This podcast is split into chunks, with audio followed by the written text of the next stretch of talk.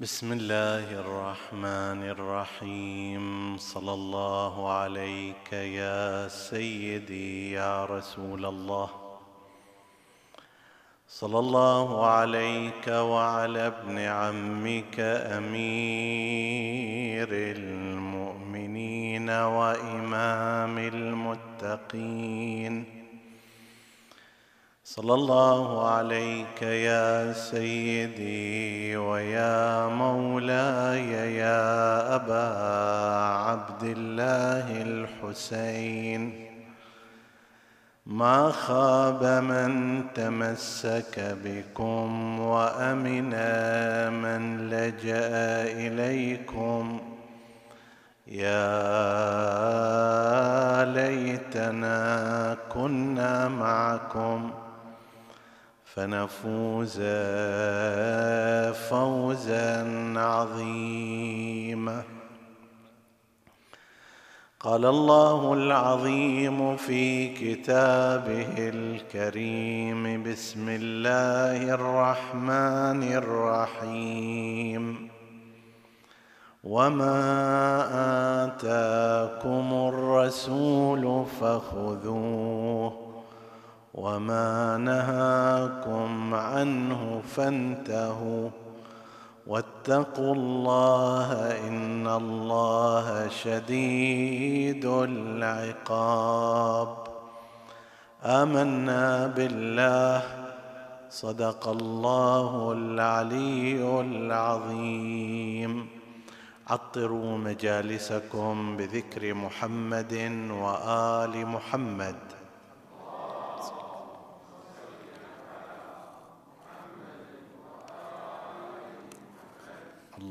صل على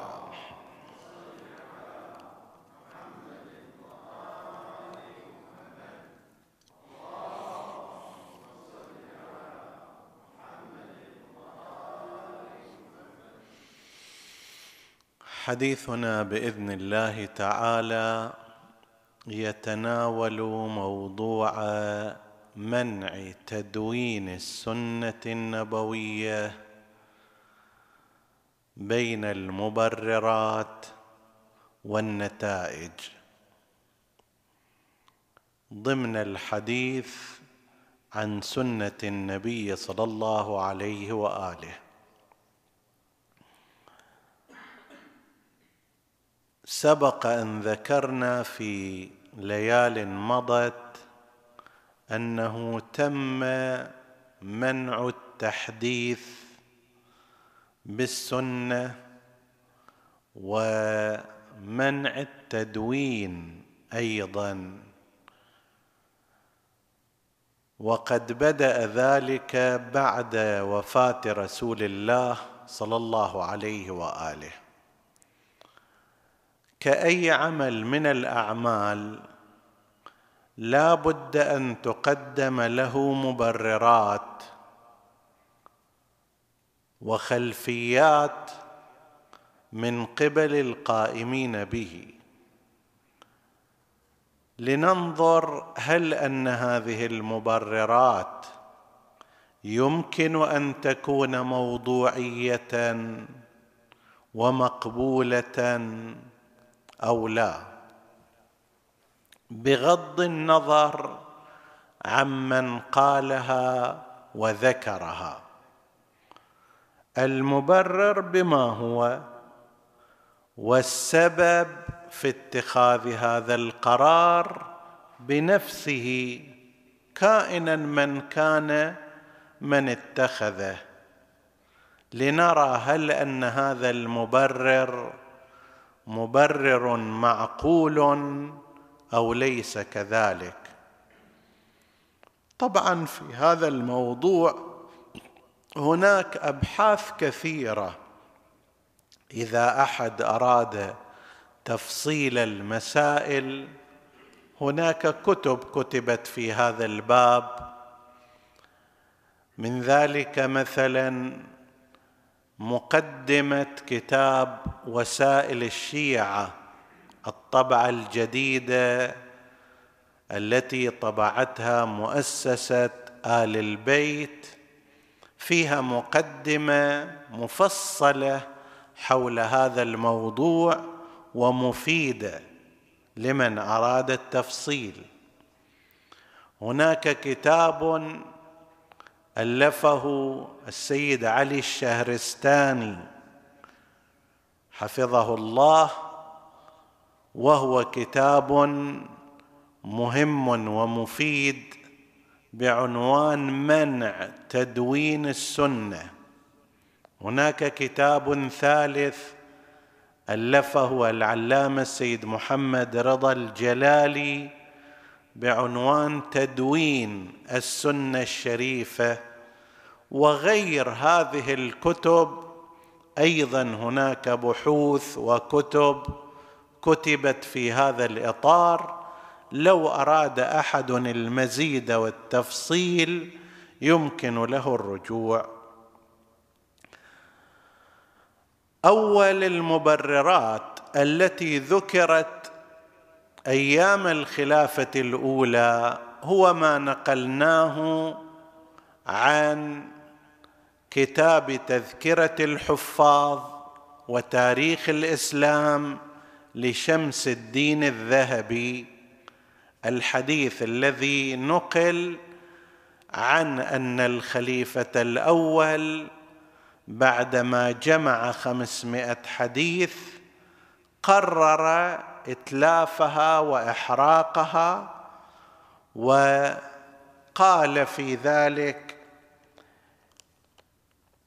خشيت أن أموت وهي عندي فيكون فيها أحاديث عن رجل قد ائتمنته ووثقت به ولم يكن كما حدثني فأكون قد نقلت ذلك. السبب في إتلاف هذه الأحاديث ومنع نشرها وهي أحاديث كتبها الناس. لأن المعلوم أن الخليفة حسب ما ورد في مصادر مدرسة الخلفاء له رواية بنحو 129 حديث بينما هذه 500 حديث. وهو أيضا طلب من الناس أن يأتوه بالأحاديث المكتوبة عندهم. علة الإتلاف ما هي؟ هي أن لا يكون أنه ربما يكون قد وثق بشخص ونقل عنه الحديث ولم يكن ذلك الشخص محل ثقة فيكون هو المسؤول كأنما يتحمل مسؤولية نقل حديث غير موثوق إلى الآخرين لذلك يتلف هذا الحديث. مناقشة هذا المبرر من عدة جهات. إحدى هذه الجهات اولا أن هذا يصدق على الأحاديث التي نقلها الخليفة عن آخرين. أما الأحاديث التي هو نقلها مباشرة بعد ما فيها هذا الكلام فلماذا تتلف هذه؟ أنا إذا سمعت من شخص آخر ربما يكون ذلك الشخص الآخر غير ثقة فأنا اذا أخاف أن يكون حديث غير موثوق. أما إذا أنا سمعته مباشرة يعني هاي المية وتسعة وعشرين حديث التي ذكروا أن الخليفة قد رواها مباشرة لا ينطبق عليها هذا الأمر. هذا واحد. فإذا يفترض أن تعزل هذه الأحاديث المية وتسعة وعشرين اللي هو الخليفة قد نقلها عن الباقي. هذا واحد. اثنين ليس كل من نقل عنهم هم غير ثقات وإلا فهذه طامة تصير ومشكلة عدالة الصحابة تنهدم كلها. بناء على مدرسة الخلفاء. كل الصحابة عدول كل الصحابة ثقات كل الصحابة ينبغي الأخذ عنهم كل الصحابة من أهل الجنة. تحدثنا في بعض السنوات عن هذه النظرية. فإما هالنظرية هذه غير صحيحة وإما هذا الكلام غير صحيح. إذا كل الصحابة عدول لا معنى لأن يقال أخاف أن يكون واحد غير ثقة أنا نقلت عنه ويكون الحديث على غير ما ذكر. وهذا من هذا من الكلام الذي ينافي نظرية عدالة الصحابة التي استقر عليها المذهب الآخر.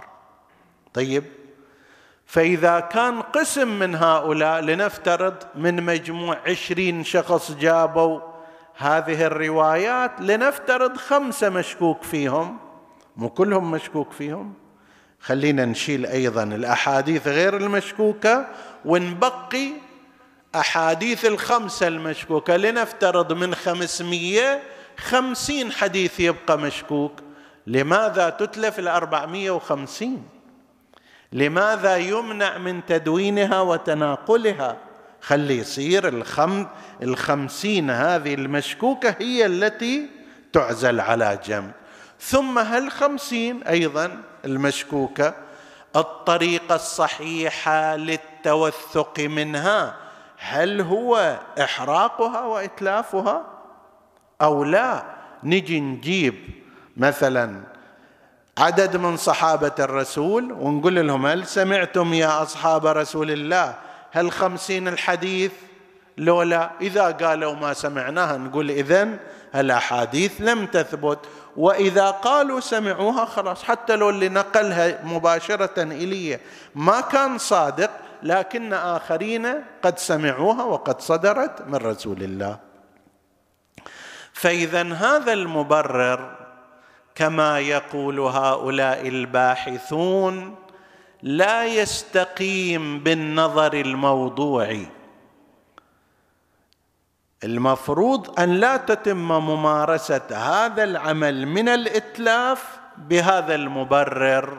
هذا المبرر لا ينتهي إلى إتلاف السنة وإلى إحراق ما كان مدونا. هذا أحد المبررات. المبرر الثاني الذي قيل أيضا كما نقلناه عن طبقات الكبرى لابن سعد البغدادي المتوفى في أوائل القرن الرابع الهجري أنه قال نعم قال بعد أن خطب فيهم إن هذه ال...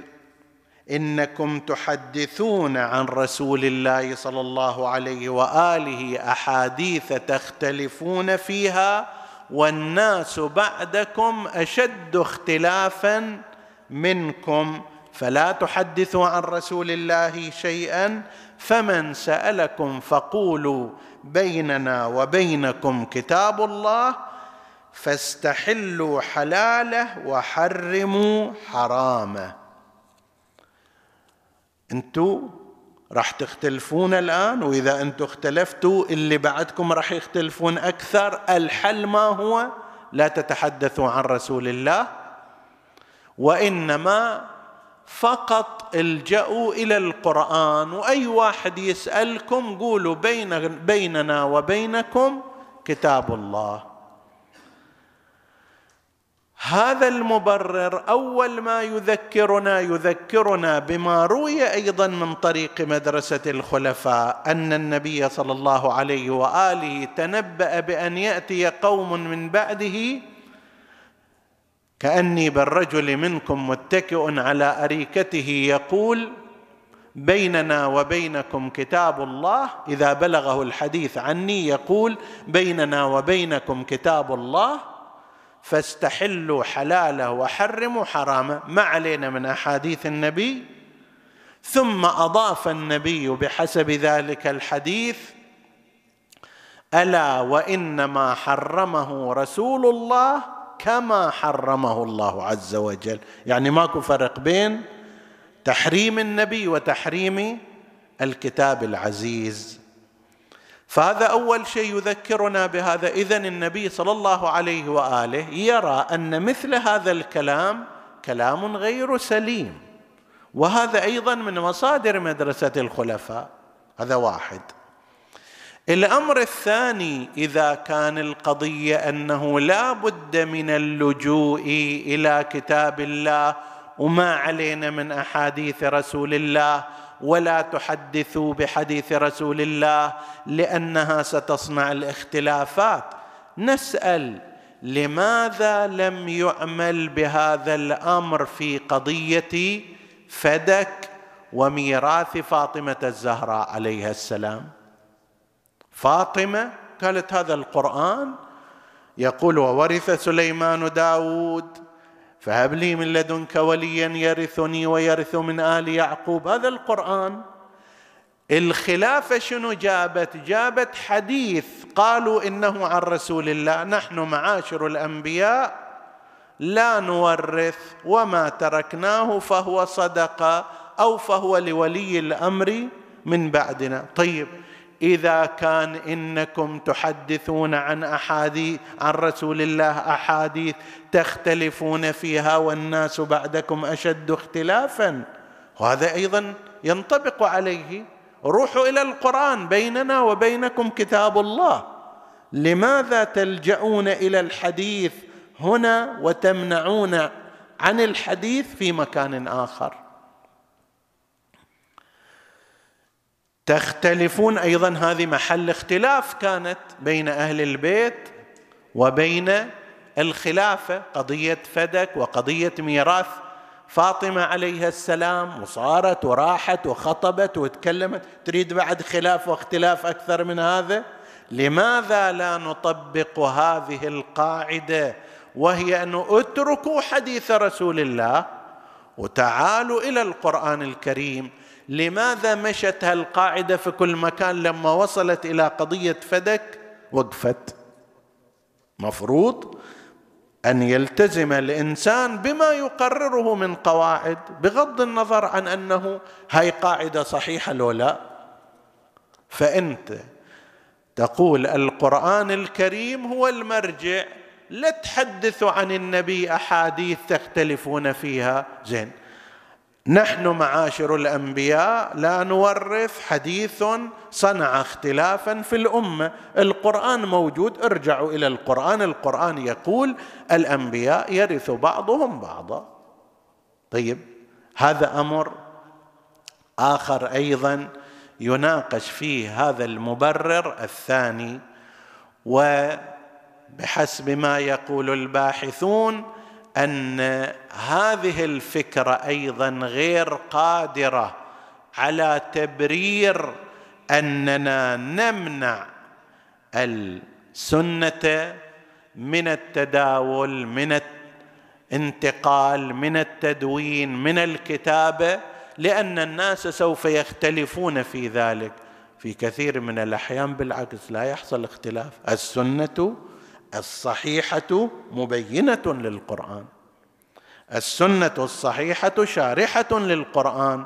سيأتي إن شاء الله عندنا حديث عن علاقة السنة بالقرآن الكريم.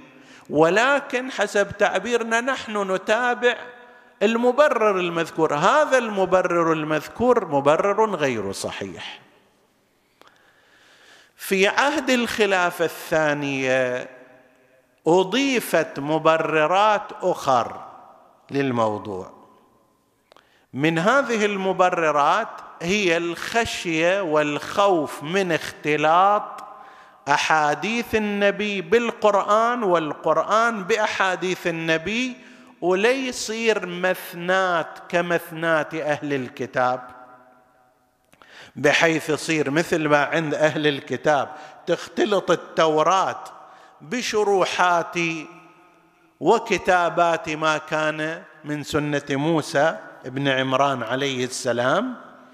كذلك أيضا إحنا ما نريد تختلط سنة النبي بالقرآن الكريم. لذلك اسكتوا عن السنة واتلوا فقط القرآن. حتى إذا رحت إلى أماكن في هالبلدان الجديده راح تروحون تشوفون ناس لهم دوي كدوي النحل بالقرآن الكريم. لا تروحوا تشغلوهم بالسنة. وقال رسول الله قال رسول الله وهناك خشية أنه تختلط السنة بالقرآن الكريم.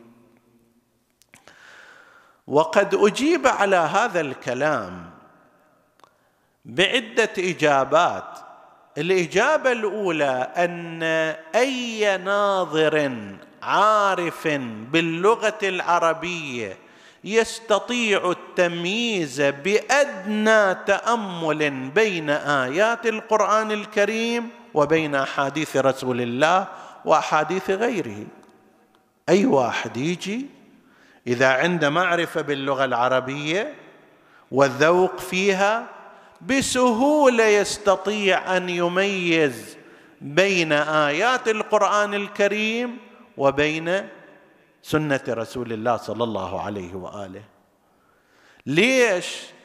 لما سبق أن ذكرناه في سنوات ماضية عن الإعجاز البلاغي والإعجاز المعنوي والإعجاز اللفظي في القرآن الكريم وأن هذا خاصة القرآن الكريم لا يتوفر في أي كلام لبشر. وتحدي صار فأتوا بسورة من مثله جن إنس ملك بشر. نبي وصي عالم جاهل كلها خل تجتمع. لا تستطيع أن تأتي بسورة من ثلاث آيات فيها عدد من الكلمات. إنا أعطيناك الكوثر فصل لربك وانحر إن شانئك هو الأبتر. أقل من عشر كلمات. ما حد يقدر يجيب مثل هذا. تحدي أيضا قرآني. لا الأنبياء ولا الأوصياء ولا الصالحون ولا الفاسقون ولا الجن ولا الإنس. تحدي. إذا قلنا راح تختلط ويصير الناس ما يعرفون هذه آية لو هذه رواية وينمزج القرآن بالسنة. هذا معناه أن بإمكان البشر ومنهم النبي أن يجيبوا كلام في مستوى القرآن بحيث يختلط على الناس وما يقدرون يميزون فيه. هذا خلاف فكرة الإعجاز القرآني. القرآن لا يشبه نظمه وكلامه اي شيء آخر. والنبي صلى الله عليه وآله هو يصرح لهم بذلك. انه هذا مو كلامي ولا من تلقاء نفسي. ما يكون لي أن أبدله ولا أصنع في أي شيء. زين إذا هذه فكرة فكيف يقال انه إحنا نخشى أن يختلط القرآن بالحديث ويصير مثنات كمثنات أهل الكتاب؟ لنفترض أن هذا الكلام مثلا فيه وجه. خلينا حسب التعبير نجاري هذا القول. هذا الكلام إذا فيه ولو نسبة واحد في المئة من الصحة إنما يكون قبل تمام القرآن وكمال القرآن والانتهاء من الوحي. أما إذا خلص الآن الوحي انتهى. وحفظ القرآن في الصدور تماما بكل حرف فيه لا زيادة ولا نقيصة. وكتب في السطور والكتب بلا زيادة حرف ولا كلمة. خلاص انتهى الموضوع. أي واحد يجيب يريد يضيف شيء أو كذا مبين هذا. الآن هل يستطيع أحد أن يضيف إلى القرآن حديثا؟ كلا ليش؟ لأن القرآن محفوظ ومعروف. نفس الكلام هذا في زمان ما بعد رسول الله صلى الله عليه وآله. لأن بعد رسول الله قد اكتمل القرآن قبل ذلك وكتب وحفظ. فلا معنى لأنه يمكن يختلط الآيات بالأحاديث والروايات. فهذا الكلام أيضا مهما كان القائل لا نعرف له وجها صحيحا. هذه المبررات إذا صارت. الباقي يعني في زمان بني أمية ما كانوا يحتاجون إلى تبرير. كانوا يعني أكثر صراحة كما قلنا في ليلة مضت. لكن هذه التبريرات التي سيقت والأسباب التي قيلت قبل ذلك هذه مبررات وأسباب ليست سليمة ولا صحيحة. نعم. تم المنع من التدوين وتم المنع من التحديث ونقل الأحاديث وحصل هذا. بقيت هناك فكرة أشير إليها إشارة سريعة وهي أن يتبين من هذه المبررات بعض الأمور. الأمر الأول أن ما قيل في وقت متأخر من أن النبي نهى عن الكتاب عن كتابة الحديث أو نهى عن أن يحدث الناس بذلك هذه الأحاديث يتبين تم صناعتها فيما بعد. منين نتبين هذا؟ لأنه لو كانت هذه الأحاديث زمان رسول الله صلى الله عليه وآله لاستشهد بها الخليفة الأول والخليفة الثاني واستقووا بها. هم يريدون أن ما يصير حديث ولا تدوين ولا نشر صحيح ولا لا؟ أفضل سبب أفضل مبرر قوي يستطيع أن يتمسك به هو نحن نمنع من التدوين. نحن نمنع من ذكر الحديث لأن رسول الله قد منع ذلك. انتهى الموضوع. ما يحتاج واحد يجيب سالفة أنه أنا ربما نقلوها إلي ناس مو ثقه وراح يصير اختلاف في النقل وأنه راح يصير اختلاط بينها وبين حديث وبين الكتاب العزيز. ما يحتاج هذا الكلام. لو كان رسول الله قد نهى عن الحديث بسنته ونهى عن تدوينها لكان يكتفى أن يقال أيها الناس لا تحدثوا بحديث رسول الله لأن النبي منع ذلك. لا تكتبوا حديث رسول الله لأن رسول الله منع ذلك. هذا يكفي ما يحتاج بعد واحد يدور على مبررات أخر. لما لم لما لم يستدل الخلفاء. بهذا الجانب تبين لنا أن هذا الكلام من أن النبي نهى عن الحديث ونهى عن الكتابه يتبين هذا صناعة متأخرة. فيما بعد في زمان بني أمية أو بعدهم المهم لم يكن هذا في زمان رسول الله صلى الله عليه وآله. متوجهين إلى هذا المعنى ولا لا؟ يضاف إلى ذلك ان ما نقل في بعض مصادر مدرسة الخلفاء ككتاب المصنف لابن أبي شيبة ابن أبي شيبة واحد من الحفاظ والمحدثين في مدرسة الخلفاء توفي في بدايات القرن الثالث الهجري حوالي 230 هجرية ذكر فيه عن شخص أن أمير المؤمنين عليه السلام قال سمع عن عبد الله بن يسار قال سمعت عليا يخطب ويقول أعزم على من كان عنده كتاب إلا رجع فمحاه فإنما هكذا الناس حيث يتبعون أحاديث علمائهم وتركوا كتاب ربهم. هذا أيضا من الأحاديث المصطنعة وغير الصحيحة فإن سياسة أمير المؤمنين عليه السلام تبعا لرسول الله وقد علمها أولاده وأصحابه أنهم كانوا يكتبون سنه النبي على أيام النبي ويتناقلونها فيما بعد. فاذا واحد اجى قال لنا أنه ترى علي بن أبي طالب قال اللي عنده كتاب عن السنة يمسحه ويخرقه نقول له هذا بيعها في سوق الخردة ما يفيدك شيء هذا.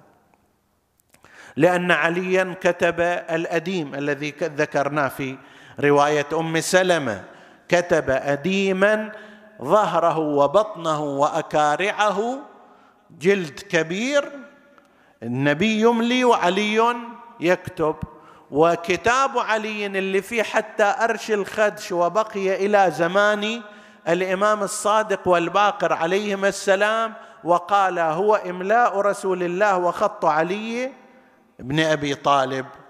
بل حتى أصحابهم جابر بن عبد الله الأنصاري كان لديه صحيفة تسمى بالطاهرة في مناسك الحج عن أخبار وأحاديث رسول الله صلى الله عليه وآله وأبو رافع عنده ونقلنا كثير من هذا المعنى. فلا اعتناء بما يقال من أن عليا قال اللي عنده كتاب يجي يمحيه وإن نقل في مصادر مدرسة الخلفاء. وقد يكون هذا مثل الحديث لتغليظ المرقة حسب التعبير حتى لا يقال بس بعض الخلفاء منعوا وإنما حتى علي بن أبي طالب لكنه غير صحيح. زين تم هذا. الآثار والنتائج التي تمخض عنها منع التحديث والتدوين لمدة تصل إلى نحو قرن من الزمان. ثمانية وثمانين سنة كانت نتائج كثيرة وضارة للغاية. نشير إليها إشارات سريعة وعابرة. أول أضرار هذه السياسة أنها سهلت نفوذ الإسرائيليات إلى الثقافة الدينية والإسلامية. كيف؟ الآن جينا في زمان الخليفة الثاني. صارت فتوحات وتوسع. الناس أيضا انتقلوا من مرحلة المعرفة الأولى للعلم بالإسلام إلى مرحلة متقدمة. الآن أنت أول ما تبلغ مثلا يصير عندك معرفة بالأحكام أحكام الصلاة أحكام الصيام الأشياء البسيطة اللي تحتاجها. بعدين لما يتقدم بك العمر وتكبر تحتاج إلى ثقافة أكثر. تريد تعرف في العقائد تريد تعرف في سنن في التاريخ تريد تعرف في قصص الأنبياء تريد تعرف في شؤون الثقافة الإسلامية الأخرى ما يكفيك بس هذه الأحكام الشرعية البسيطة فتدور على مصادر. هذا كل الأمة صار عندها الشكل زمان النبي صلى الله عليه وآله عرفت مقدار من الأخلاقيات مقدار من الشرعيات مقدار من التوجيهات الدينية والعقائدية. بس كلما امتد بها الزمان صارت تحتاج إلى ثقافة ومعرفة أكثر. فهل اثناء آل بيت محمد؟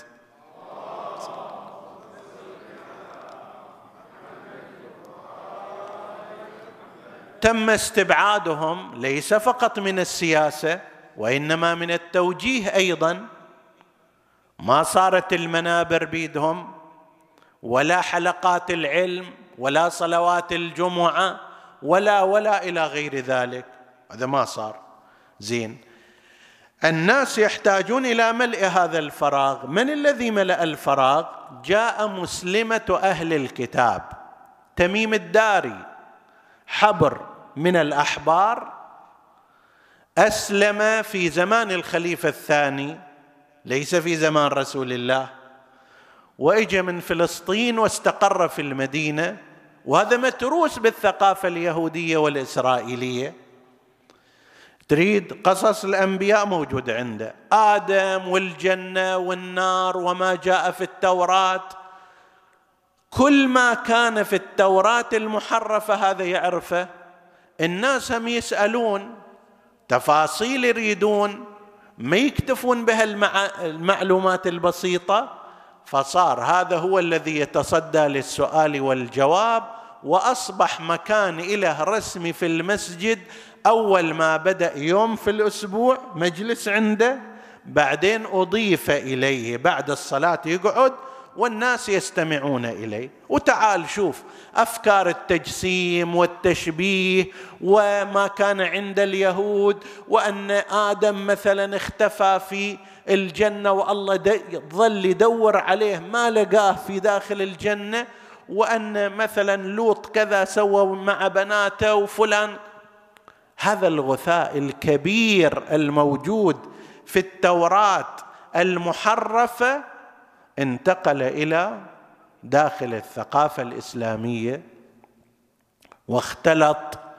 فراغ أكو مثل هواء مكان مفرغ أي هواء يجي سواء هواء نقي أو هواء فاسد. تميم الداري وكعب الأحبار وهب بن منبه وهؤلاء إجوا صارت إليهم جلسات علمية وتثقيفية دائمة في مسجد رسول الله صلى الله عليه وآله.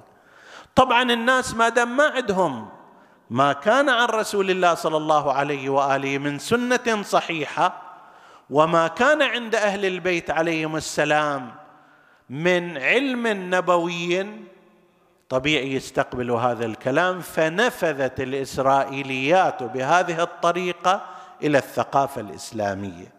هذا واحد. اثنين في نفس الوقت أيضا ضاعت كثير من الأحاديث الصحيحة والمعتبرة. الآن مثل ما قلنا إذا فرضنا خمسمائة حديث أيام الخلافة الأولى وخمسمائة أخرى كما في بعض الروايات أيام الخلافة الثانية. هذه ألف حديث هكذا جاهز مجهز. لو فرضنا أن فيها عشرة في المئة مثلا أحاديث مو صحيحة يعني هناك تسعمائة حديث صحيح راحت. فضلا عما رواه باقي الصحابة من مئات الأحاديث كلها راحت وانطوت. منو يتذكر إلى بعد تسعة إلى بعد ثمانية وثمانين سنة؟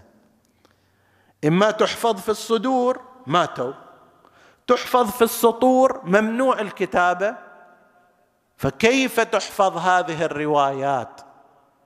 ولذلك يقول رشيد رضا صاحب تفسير المنار أحد كبار العلماء في مدرسة الخلفاء وهو من تلامذة الشيخ محمد عبده يقول بهذا النص في تفسير المنار ونحن نجزم بأننا نسينا وأضعنا من حديث نبينا حظا عظيما لعدم كتابة علماء الصحابة كل ما سمعوه. مو ما كتبوا كتبوا حفظوا لكن اللي صار بعدين صار منع وإلا كتابة كانت. من هنا المستشرقون وجدوا منفذا عريضا جدا في هذا الباب.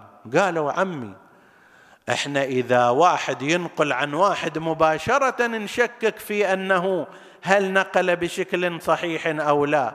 نصبر ثمانية وثمانين سنة وبعدين تجيب لي أحاديث تقول هذه كلها صحيحة؟ ما ممكن هذا. لذلك تطرف المستشرقون كما قال شاخت وجولد سيهر وغيرهم قالوا أصلا ما عندنا حديث نبوي صحيح أصلا لا يوجد.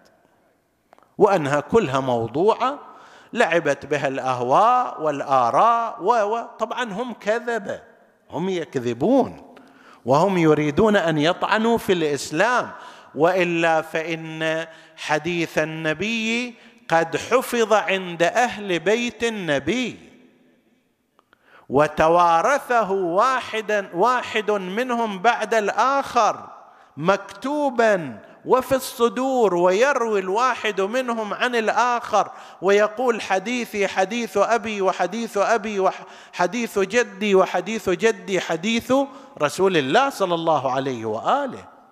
بالإضافة إلى ما ذكرنا من صحيفة الجامعة كتاب علي إلى غير ذلك اللي هي شكلت فيما بعد ما سمي بالأصول الأربعمائة. إن شاء الله نتحدث عنها في المستقبل. لكن هذا المستشرق ما مهم عنده أنه يكون عند شيعة أهل البيت مثلا أو عند أهل البيت.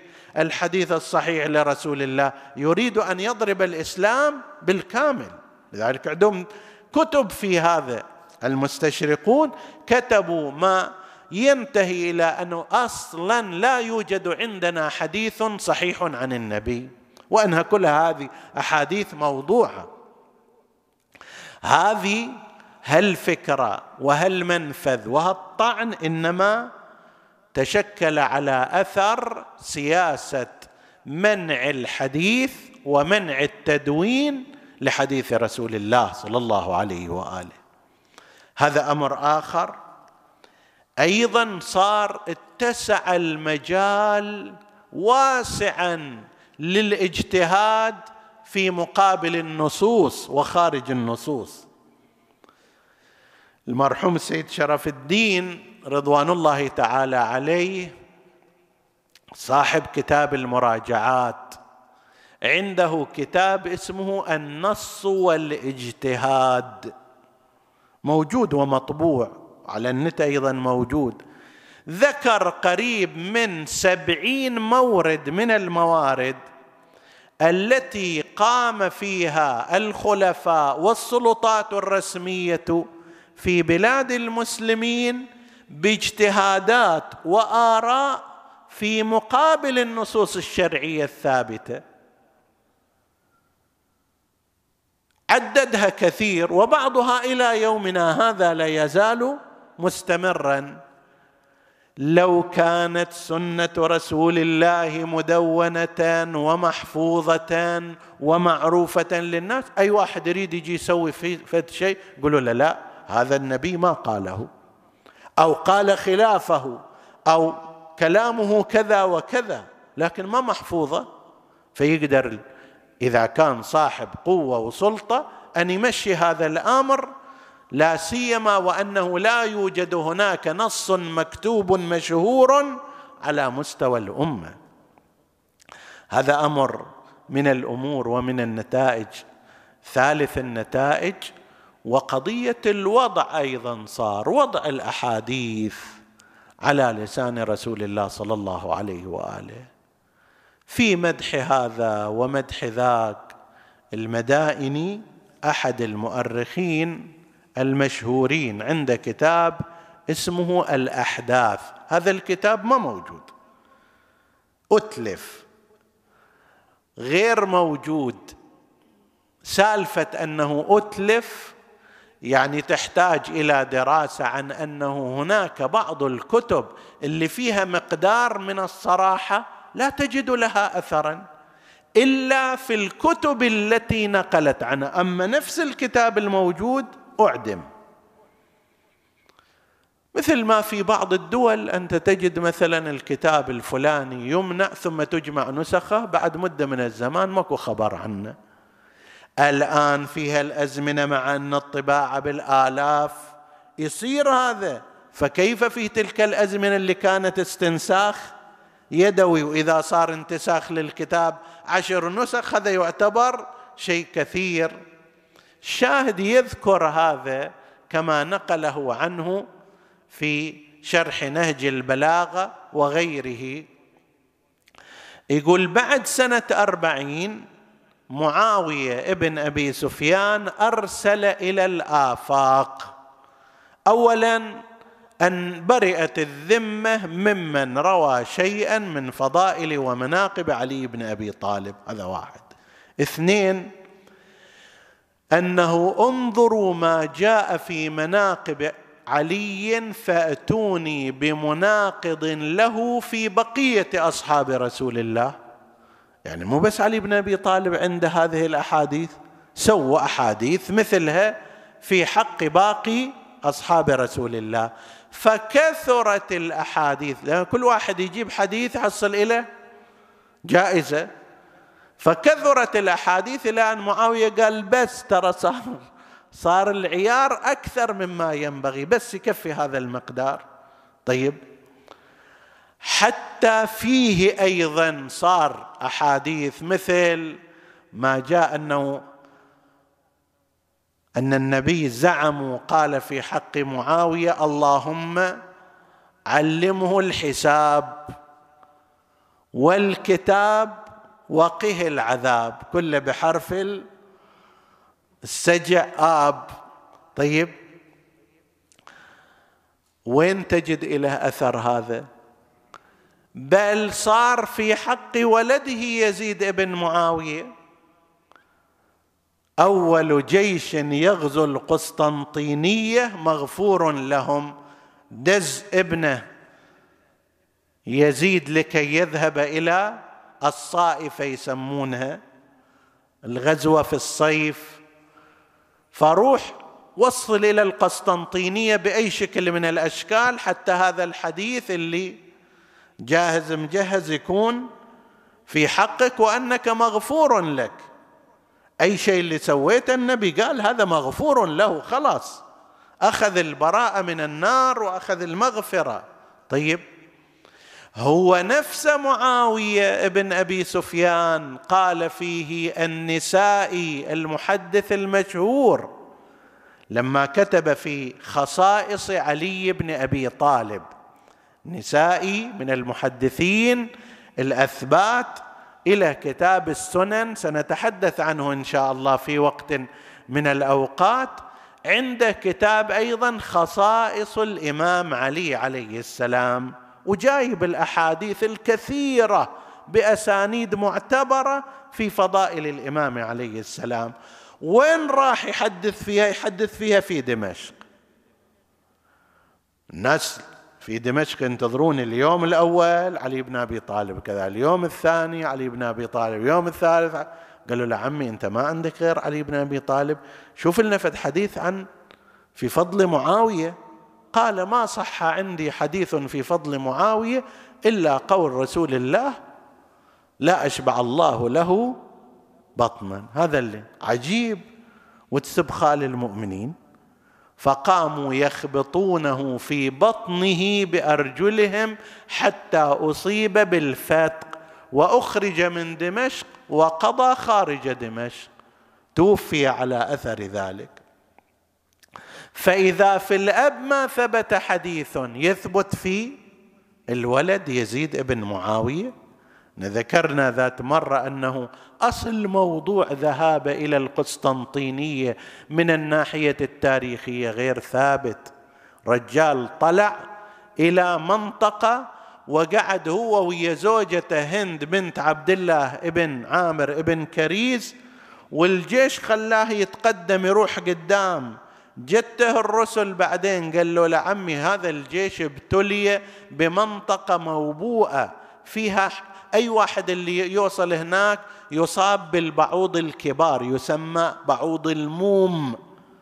وعلى أثر ذلك يصير حمى فعند القائد ما لهم عندك قاعد هناك في البراد والهواء وتشرب ويا زوجتك. طيب؟ فأرسل إليهم وما أبالي بما لاقت جموعهم بالفرقدونه من حمى ومن موم أنا علي بهم. قلعة تقلعهم وما أبالي بما لاقت جموعهم بالفرقدونة من حمى ومن موم إذا اتكأت على الأنماط مرتفقا على الوسائد مرتفقا بدير مران عندي أم كلثوم. أنا قاعد أشرب ومكيف وعندي هذه هند ومرتاحين هنا خلهم. طيب. لا وصل إلى القسطنطينية ولا شافها بعيونه ولا وحتى لو فرضنا ذلك. يعني هو واحد لما يكون في جيش خلاص انتهى الموضوع. لازم كل المسلمين اللي شاركوا في جيوش ياخذوا براءة من النار ونعيم. عمي هذا شنو سوى؟ ماذا صنع يزيد حتى تقول له هذا مغفور لهم؟ قد أصبح الدين سيد جعفر الحلي يقول قد أصبح الدين منه يشتكي سقما لئن جرت لفظة التوحيد في فمه فسيفه بسوى الإسلام. ما فتك لئن جرت لفظة التوحيد في فمه فسيفه بسوى الإسلام. ما فتك وقد تحكم في الإسلام طاغية يمسي ويصبح بالفحشاء منهمكا فما رأى السبط للدين الحنيف شفا إلا إذا دمه في كربلاء سفكا الإمام الحسين يقول وعلى الإسلام السلام إذا بليت الأمة بوال مثل يزيد الإسلام روح. مو قضية أنا أقتل أو أنه يظلم هذا أو ذاك. صوره الإسلام تنتهي. نفس الفداء لفاد شرع والده بنفسه وبأهليه وما ملك. فدى الإمام الحسين عليه السلام الإسلام بنفسه الزكية وبأهليه بل بسيد أهله في كربلاء وهو أبو الفضل العباس سلام الله عليه. بطل إذا ركب المطهم خلته جبلا أشم يخف فيه مطهم. هذا أبو الفضل العباس سلام الله عليه. يقول له الحسين اركب بنفسي أنت فاطلب لهؤلاء شيئا من الماء فركب المطهم وكر عليهم حتى إذا ملك الشريعة واتكى من فوق قائم سيفه قمقامها فأبت نقيبته الزكية ريها.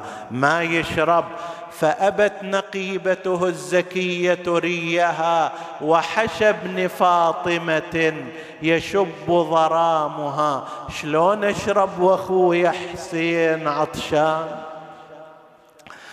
وسكنة والحرم واطفال رضعان وضين قلب العليل. التهب نيران يا ريت الماي بعد لاح لو مر هذا الماء يجري بطون حيات وضوق قبل خويا حسين.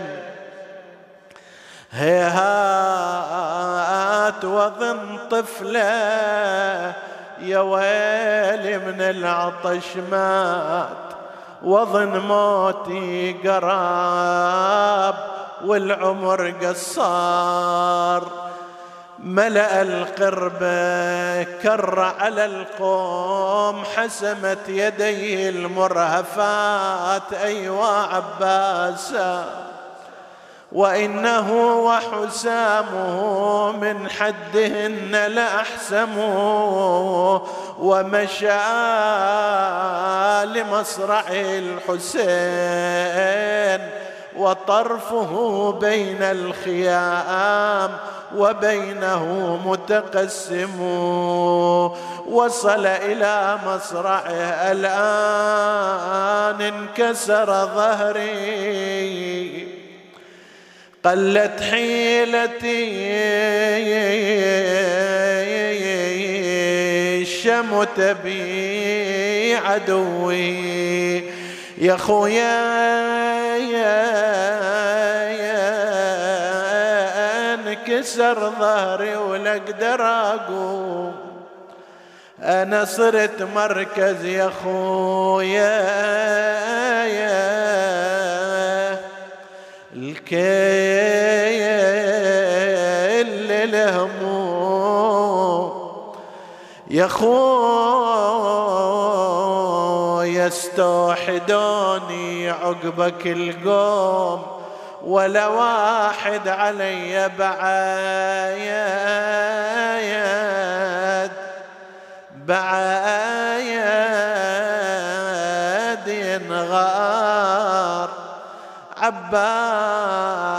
هذه جموع الشرك قد زحفت نحوي بثارات يوم الدار تطلبني. نسألك اللهم وندعوك باسمك العظيم الأعظم. الاعز الاجل الأكرم يا الله. اغفر لنا ذنوبنا كفر عنا سيئاتنا آمنا في أوطاننا. لا تسلط علينا من لا يخافك ولا يرحمنا. ولا تفرق بيننا وبين محمد وآله طرفة عين. فضل اللهم اخواني السامعين فردا فردا واقض حوائجهم. اشف اللهم مرضاهم لا سيما المرضى المنظورين. وادفع اللهم هذا الوباء والبلاء عن عبادك يا رب العالمين. تقبل اللهم عمل المؤسسين باحسن القبول. إلى أرواح موتاهم وموتى السامعين نهدي ثواب الفاتحة تسبقها الصلوات.